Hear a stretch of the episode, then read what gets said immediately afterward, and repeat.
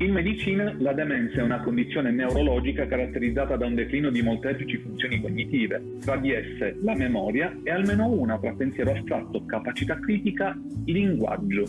Nel complesso si stima che il circa il 5% della popolazione mondiale oltre i 65 anni è affetta da demenza e insieme a loro ci sono due trentenni come me il buon Davide. Eccoci qui! questa nuovissima puntata di Popular Opinion Podcast, il podcast che l'Italia merita e quello di cui non ha bisogno, tra l'altro. Secondo episodio all'insegna della demenza, mm, no, non siamo completamente rintriciulliti, però abbiamo voluto riascoltarci, quindi anche noi, dopo la registrazione della prima puntata, abbiamo avuto questa malsana idea di riascoltare un pochino le tracce audio.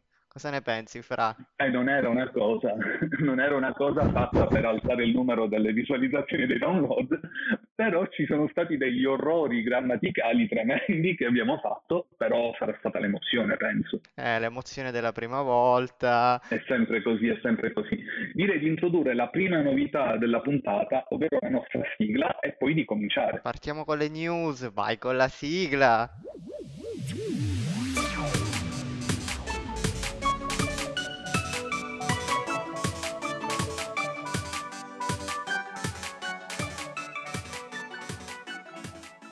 Allora, Davide, vuoi cominciare tu, dato che ci hanno fatto un commentino, o comincio io col mio bell'argomento? Eh, io direi che ci teniamo sulle spine i nostri ascoltatori che avevano richiesto un intervento sulla Superlega.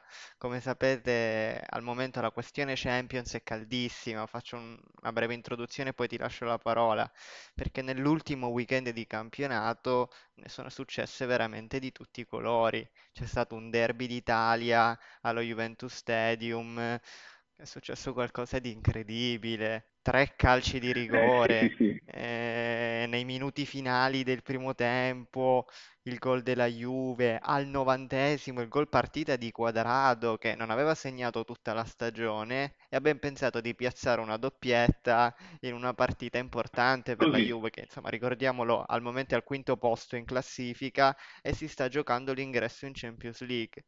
Il Milan che aveva tutto sommato un match point nella partita contro il Cagliari, una sfida importante, eh, diciamo che con quel pareggio rischia di riaprire una grossa opportunità per la Juventus. Si deciderà tutto all'ultima giornata, quindi il tema Champions League e diritti TV, perché parliamoci chiaro, al di là del prestigio di giocare la competizione più importante d'Europa, c'è una questione economica non indifferente. Ma ne parleremo dopo, ecco, ci sono tutte le premesse per eh, un- una finale di stagione veramente esplosivo. Al Cardiopalma si deciderà tutto negli ultimi 90 minuti.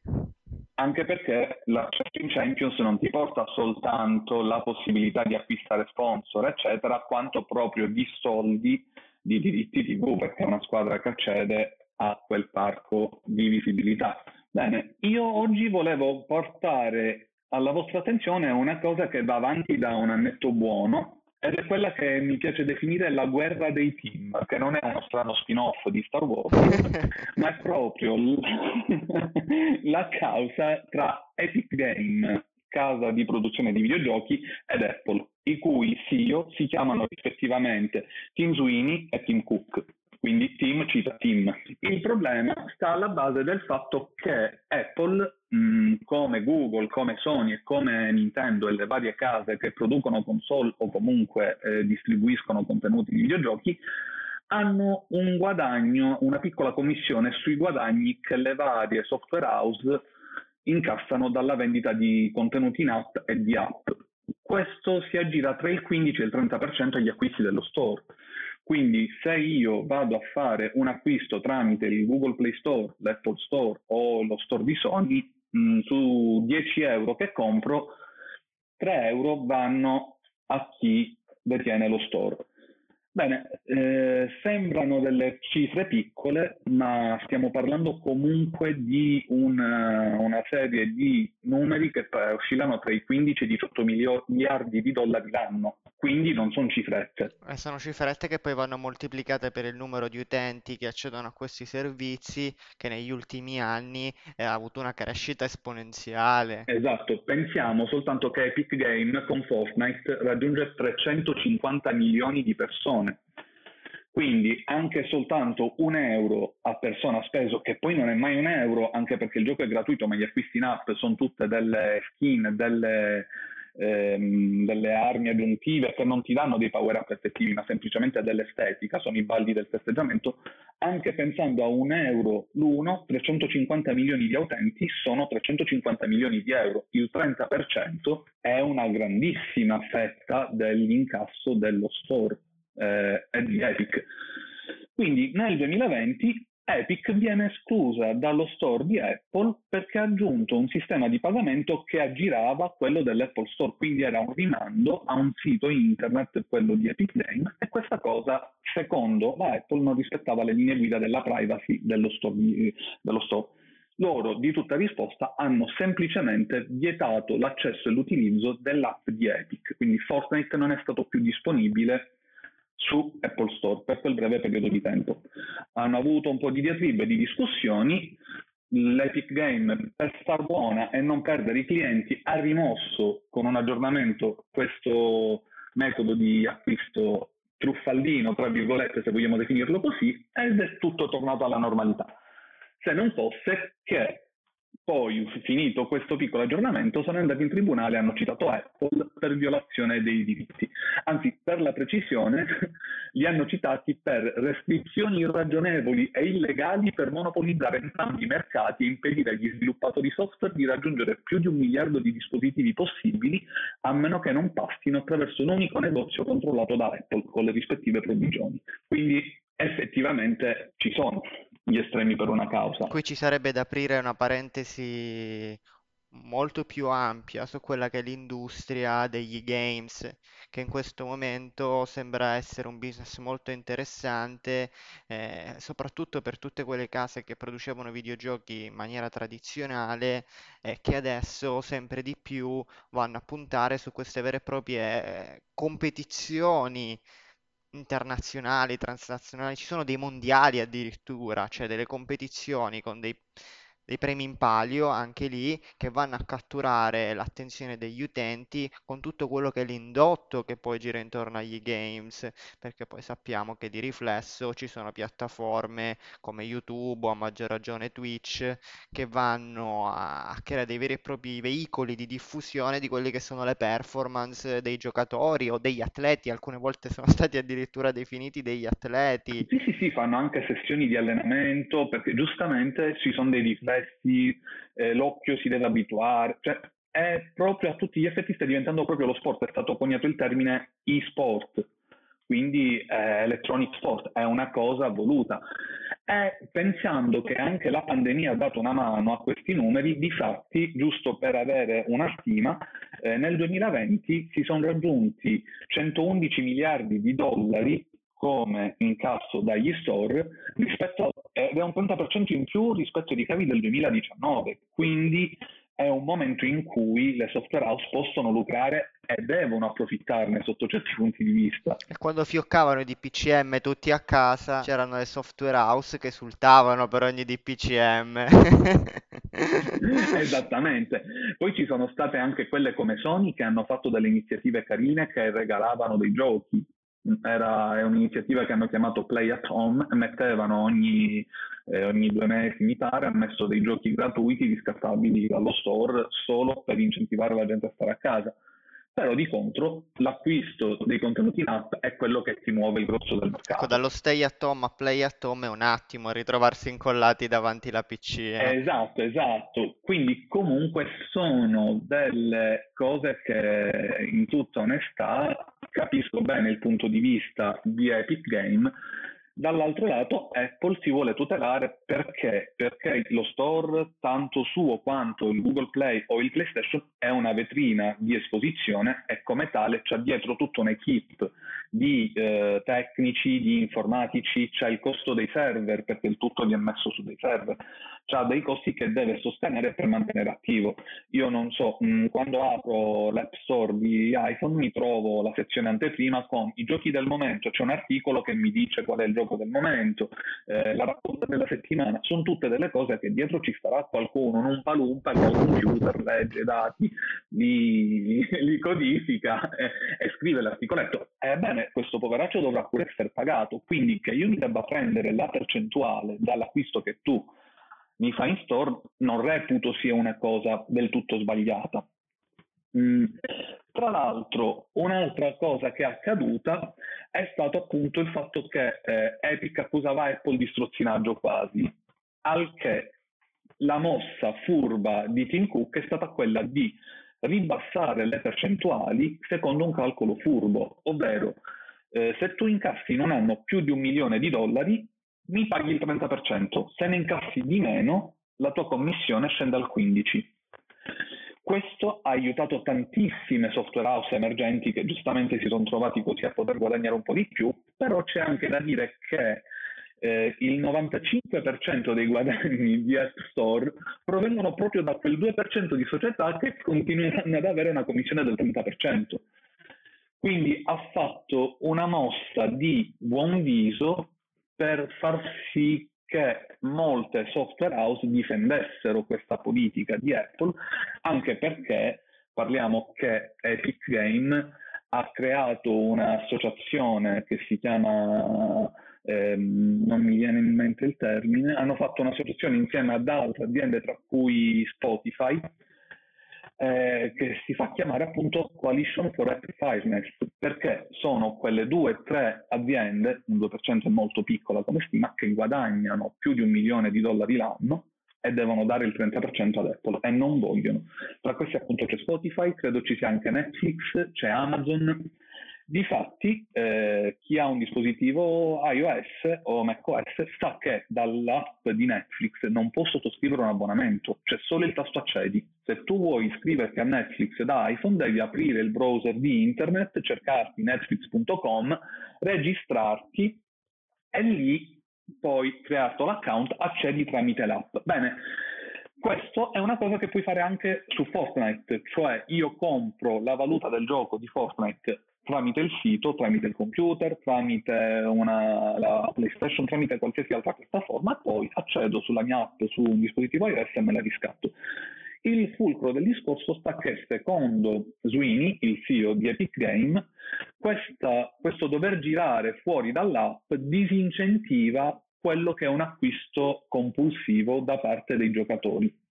Difatti, quando il giudice gliel'ha chiesto, mh, mm, c'è stata questa strana gag dove il giudice gli ha chiesto: Ma quindi, signor Sweeney, lei mi sta chiedendo, cioè io sono padre di famiglia, lei mi sta chiedendo di far sì che i miei figli, come i figli di tanta altra gente, siano incentivati dal comprare compulsivamente perché non devono agire per gli store? E lui candidamente ha risposto sì, non si è vergognato per niente. Eh, Apple si nasconde anche davanti la sicurezza e la privacy perché giustamente dice che così tu dal, nelle app che girano dal suo store non sei obbligato a mettere dei metodi di pagamento e che la gente non li possa sfruttare con più facilità perché comunque un'app è un tap e c'è il tasto acquista e anche lì, eh, un paio di giorni fa, durante il processo, è successo che eh, la difesa ha chiamato un, informatico, un ingegnere informatico per difendersi da questa cosa e l'ingegnere stesso ha detto, ah ma guardate, come questo avviene sui computer Apple, mh, mm, non compromettendone la sicurezza, ciò può accadere anche sui dispositivi mobili come iPhone ed iPad. Io non vedo nulla ecco, di male. Facciamo un riepilogo per enfatizzare così i punti salienti. Sembra che il nodo della questione sia costituito dagli acquisti in app, il nodo principale. Se fino a qualche tempo fa sostanzialmente il modello di business principale, penso ai vecchi fan PlayStation 1, quando non esisteva la connessione di internet, il momento, diciamo, del, dell'acquisto del gioco costituiva la principale fonte di guadagno per l'azienda. Io andavo a comprare il dischetto della mia bella PlayStation e in quel momento si realizzava il guadagno da parte della software house che aveva sviluppato il software e il gioco. Adesso in realtà da quello che stai dicendo tu, mi sembra di capire che il modello di business si è proprio rivoluzionato molte app propongono il free download, quindi il gioco viene dato gratuitamente e mi sembra questo sia proprio il caso di Fortnite perché è possibile iscriversi, scaricare il software gratuitamente e giocare su diverse piattaforme, insomma, eh, secondo quelle che siano le mie scelte.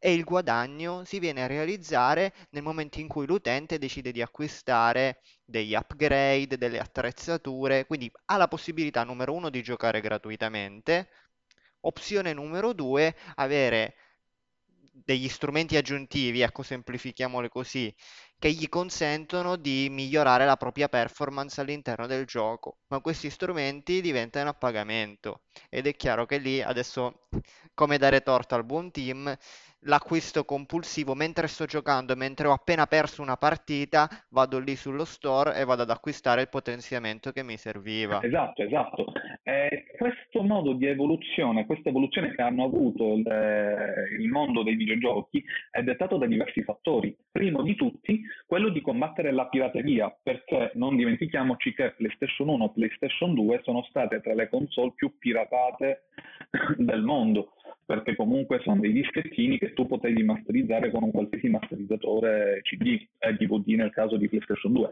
Adesso, con l'avvento dello store digitale, ci sono anche i modi per poter craccare le app e i giochi elettronici però diventa un attimino più fastidioso, più complicato, non è una cosa un po' più semplice. A me è capitato di comprarmi il dischetto originale però poi farmi la mia bella copia di backup dove me lo masterizzavo così che se dovevo portarlo dall'amico si doveva graffiare, graffiavo quello il dischetto da un euro, non, non graffiavo il disco originale che magari ora ha pure un suo valore perché parliamo di prodotti di 20 anni, 30 anni fa, quindi comunque siamo lì.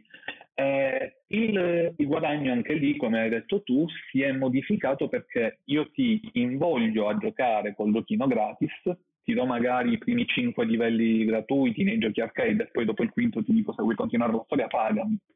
Hai avuto la tua demo, me la paghi.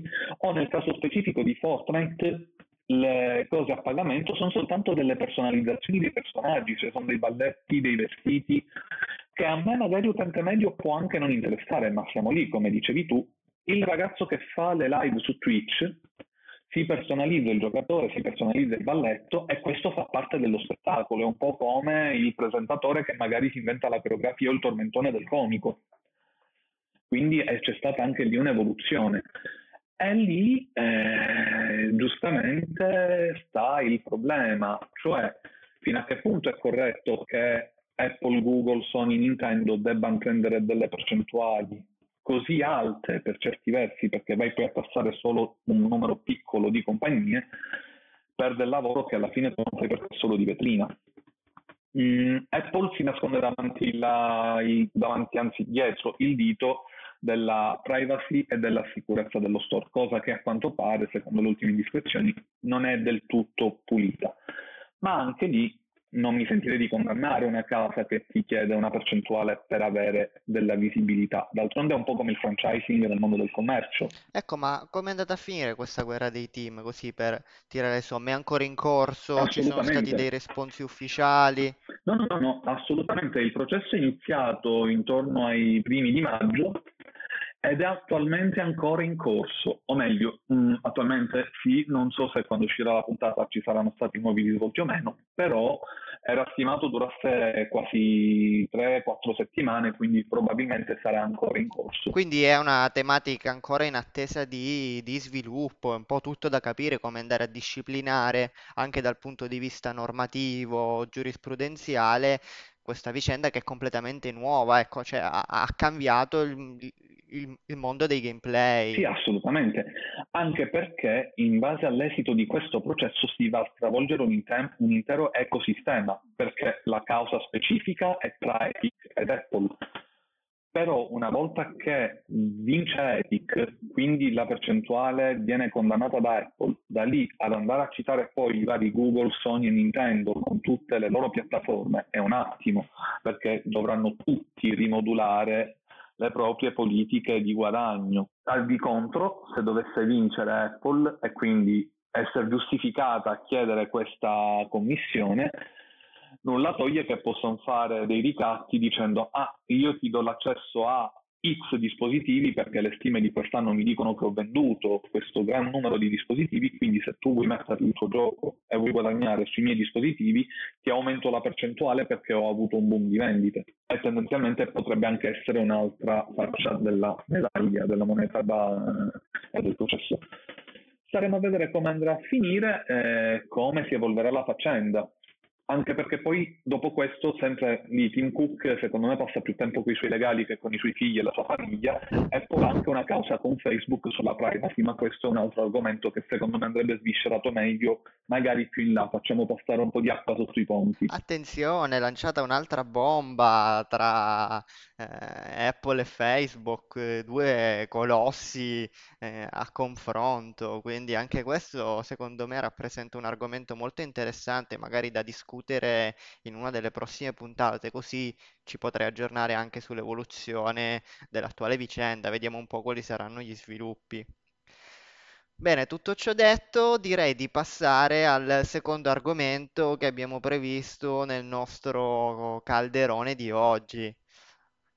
Buttiamo giù in pentola l'argo- L'argomento su eh, su richiesta. richiesta, più di un utente ci ha scritto perché è rimasto incuriosito, ne voleva sapere di più per capire effettivamente che cosa sta succedendo con questa Superlega.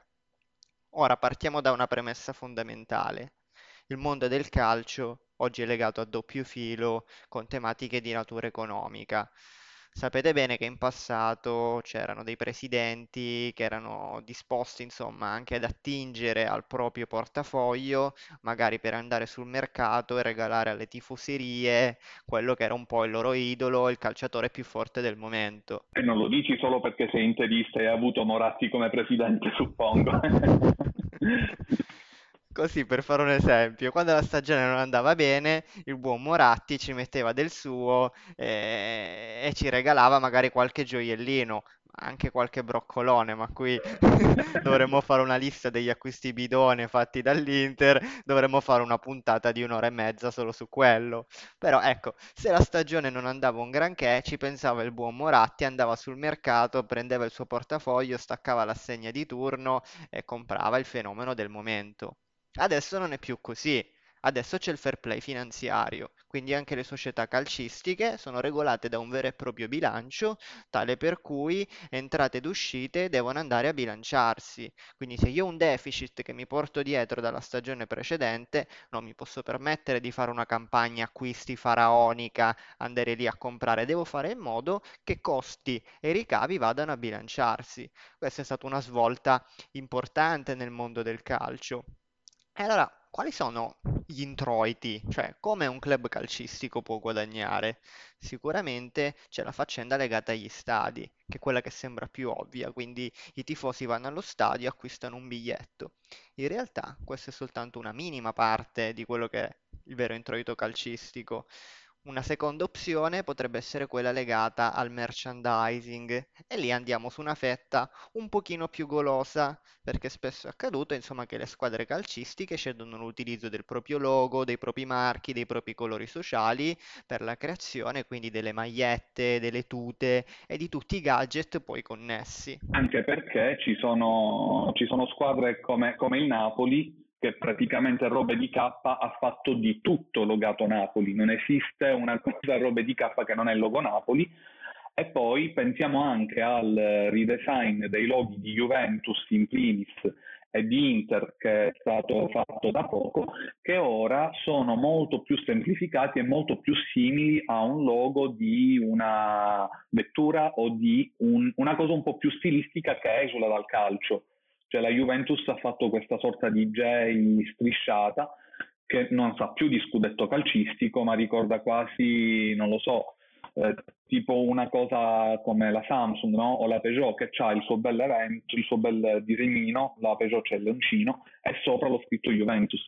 Bene, anche l'Inter ha fatto questo ridesign interessante che sembra molto più un prodotto di mercato che non uno scudetto calcistico. Secondo me è fatto per il merchandising. Ci sono stati dei restyling importanti negli ultimi anni che sono andati, ecco, in particolare quelli di Inter e Juventus, a stravolgere quelli che erano i loghi che per tanti anni hanno caratterizzato la storia di queste due squadre, che magari periodicamente venivano sì ritoccati con dei piccoli appunto interventi di redesign, ma negli ultimi anni c'è stata proprio una rivoluzione rivoluzione. Ecco, ma torniamo su- sull'argomento più, più importante, più, più pesante della puntata, a quello dei diritti TV, perché oltre ai diritti sullo sfruttamento del marchio, del logo e via discorrendo, c'è la tematica dei diritti TV e degli stadi proprietari perché abbiamo detto prima che c'è la possibilità di guadagnare dallo stadio, ma molto spesso l'utilizzo dello stadio è subordinato a una concessione, a una locazione di uno stadio che però è pubblico, è uno stadio comunale, è uno stadio provinciale.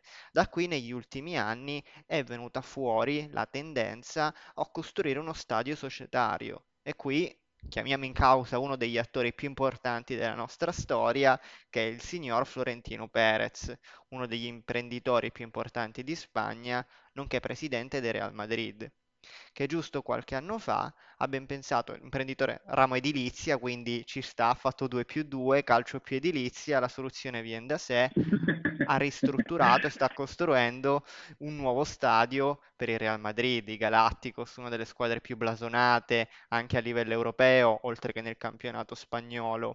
Ecco, pensate un po', la ristrutturazione del Bernabeu si stima, è ancora in corso, quindi i lavori sono in svolgimento, approfittando anche della pandemia sono andati un po' avanti, eh, dato che le partite insomma sono state anche sospese per alcuni periodi, si stima che la realizzazione di questo nuovo stadio possa avere costi per 574 milioni di euro. Pensate un po' cosa costa costruire uno stadio. Il progetto ovviamente è fantastico perché oltre allo stadio prevede la realizzazione di un albergo con delle suite direttamente con la vista sul campo, la ristrutturazione di un museo che in realtà esisteva già ma verrà ulteriormente ampliato e la creazione di tutta una serie di shop tematici su Real Madrid e sul mondo sportivo in generale. Quindi lo stadio diventa una fonte di business per la società, la struttura alberghiera con la ricettività, bar, ristoranti e negozi per la vendita dei prodotti del Real Madrid. È tutta un'altra storia. Tra l'altro è un modello che è stato attuato sia dalla Juventus con lo Stadium, perché anche loro si sono fatti il loro bello stadietto nuovo, e con una squadra che nessuno lo direbbe, ma il Sassuolo Calcio a Reggio c'è lo stadio che in realtà è un centro commerciale, il centro di Petali. Quindi tu hai lo stadio, il campo di calcio con le tribune e tutto quanto, e attorno allo stadio, nella stessa struttura, un centro commerciale con cinema, eh, negozi di vestiti, c'è un Media World, quindi tu vai lì con la famiglia, lasci moglie e figli a farsi il diretto al centro commerciale, al cinema e tu ti vai a guardare la partita allo stadio e penso che anche quella sia una fonte di guadagno interessante. Sicuramente sì, e qui andiamo alle dolenti note. Qualcuno questi soldini per la ristrutturazione dovrà pur uscirli, perché intanto la ristrutturazione arriva oggi, i flussi di guadagno chiaramente sono proiettati del tempo. E la voce principale di guadagno in questi anni per le squadre calcistiche è stata la Champions League. La Champions League è la competizione europea più importante, eh, pensate un po', la sola qualificazione in Champions League per le squadre italiane, che sono quattro, frutta circa 15 milioni di euro a stagione. Quindi se una squadra italiana riesce a qualificarsi per la Champions League, nei primi quattro posti, riceve circa 15 milioni per la sola qualificazione. Facendo una stima di quello che potrebbe essere il guadagno totale di una squadra che vincesse tutte le partite e arrivasse fino alla finale, si tratterebbe di un guadagno da 82 milioni. Queste sono proiezioni, dati forniti proprio direttamente dalla UEFA Champions League. Quindi una squadra che si qualifica, vi- vince tutte le partite, 82 milioni. 15 milioni per la qualificazione alla fase gironi, quelli li prendono tutti. Chi riesce ad andare avanti, che riceve quindi un premio per partita, arriva ad aggiudicarsi un montepremi complessivo di 82 milioni legati a diritti TV e sponsor. Ma non è finita qui. I club storici, come Real Madrid per l'appunto, non erano contenti e dall'edizione degli ultimi due anni è stata introdotta una novità, il premio da risultati storici. Cioè, che cosa significa? Una squadra che negli ultimi anni ha realizzato dei piazzamenti importanti ha diritto ad avere un 30% aggiuntivo per il semplice fatto che ha una storicità. E qui iniziamo ad aprire una falla. Ci sono dei club che già da qualche anno, come Real Madrid, come la Juventus, come l'Atletico Madrid, Manchester United, ora andremo a vedere nel dettaglio quali sono, iniziano a battere i pugni e dicono noi siamo i club più importanti, non ci accontentiamo di avere il premio come gli altri, vogliamo riconosciuto qualcosa di più, perché noi siamo la storia della Champions League. La Champions League non è nulla senza di noi e qui si apre la frattura.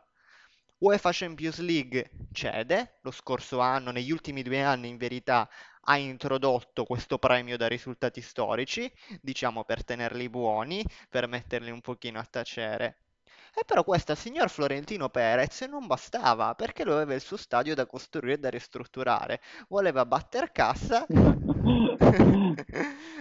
eh, eh, vi ho detto prima 574 milioni, ecco, cioè anche vincere la Champions League che ne porta complessivamente 82, capite bene che non basta per gestire un progetto di quella mole. Il signor Florentino Perez vuole qualcosa di più e trova un alleato strategico nel buon Agnelli, presidente della Juventus, imprenditore, sappiamo la famiglia Agnelli, storicamente coinvolta nel gruppo Fiat, adesso FCA, sono degli imprenditori molto attivi nell'automotive, ma non solo, comunque non soltanto un presidente calcistico, ma una famiglia che è legata a doppio filo al mondo dell'imprenditoria. E allora cosa pensano di fare questi due signori? Si guardano negli occhi, vanno a rinegoziare i diritti TV con la UEFA Champions League e non restano soddisfatti dagli accordi per la prossima stagione 2022. Diciamo che non sono sazi, non sono contenti della proposta che viene fatta da UEFA. E allora battono i pugni sul tavolo e come si faceva giù, no? Quando si giocava a pallone nei cortili per strada, il signor Agnelli e il signor Florentino Perez dicono il pallone lo portiamo noi e allora si gioca con le nostre regole, altrimenti noi non veniamo a giocare da voi minacciano di non prendere parte, o meglio, poi in realtà trovano un accordo, prenderanno anche parte alle altre competizioni europee, ma giocheranno col loro pallone. Creano una loro competizione chiamata Superlega. E qui c'è una novità clamorosa che va a spaccare in due il mondo del pallone. Si accederà a questa Superlega non per meriti sportivi, magari sulla base dei risultati ottenuti nella stagione precedente, come avviene della Champions League, ma si accede a questa competizione solo su invito. Il pallone è mio, lo porto io e decido io con chi giocare e chi invitare a giocare nella mia competizione. Questa qua è... I tifosi si sono spaccati in due. Ma questa qua è anche una mossa furba perché così puoi sfruttare magari la squadra che in quel momento ha più visibilità per invitarla a giocare e guadagnare sui diritti TV.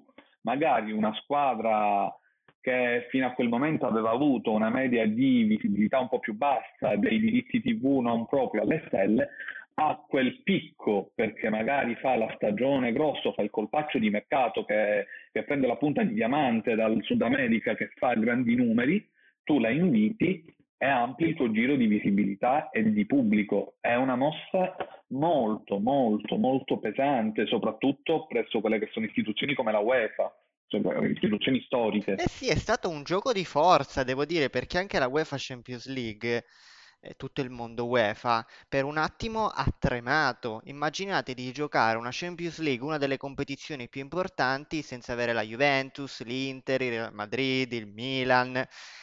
La stessa Champions League perdere, rischierebbe di perdere di importanza, di attrattività se club di questo prestigio non la giocassero. Sono stati giorni di fuoco. Eh, addirittura si è parlato di squalifica di questi club da tutte le competizioni europee, quindi non soltanto dalla Champions League. Anche la Serie A, la Lega Calcio della Serie A non l'ha presa benissimo, minacciando di introdurre dei pesanti punti di penalità per queste squadre o addirittura di radiarle dal prossimo campionato. È stato un braccio di ferro importante. Anche la FIFA mi pare che ha detto che c'era stata questa diatriba dove i giocatori, gli allenatori che, che, militavano nelle squadre aderenti alla Superlega non avrebbero potuto più prendere parte alle competizioni internazionali promosse da loro. Quindi diventava più una cosa stile NBA, quindi io, le 15 squadre della Superlega potevano fare calcio a mercato fra di loro e tu calciatore se venivi notato dal recruiter, dal talent scout della squadra della Superlega, sapevi che firmavi col sangue una vita di, di sport solo dentro la Superlega. Ecco, qui devo dire che anche gli stessi tifosi sono stati molto combattuti, perché viene meno, e così ci metto dentro un pochino della mia opinione, che mi sono rivisto nell'opinione dei tifosi. Ecco, il bello del calcio, come spesso è accaduto, è che anche una piccola squadra di provincia, magari una squadra nuova rispetto al panorama dei soliti noti, riuscisse a tirare fuori la stagione importante, eh, penso al Porto di Mourinho che va a vincere la Champions League, una piccola squadra del Portogallo che non è esattamente tra i campionati più rinomati, ma comunque una squadra con una sua storia, con un progetto dietro, guidata da un allenatore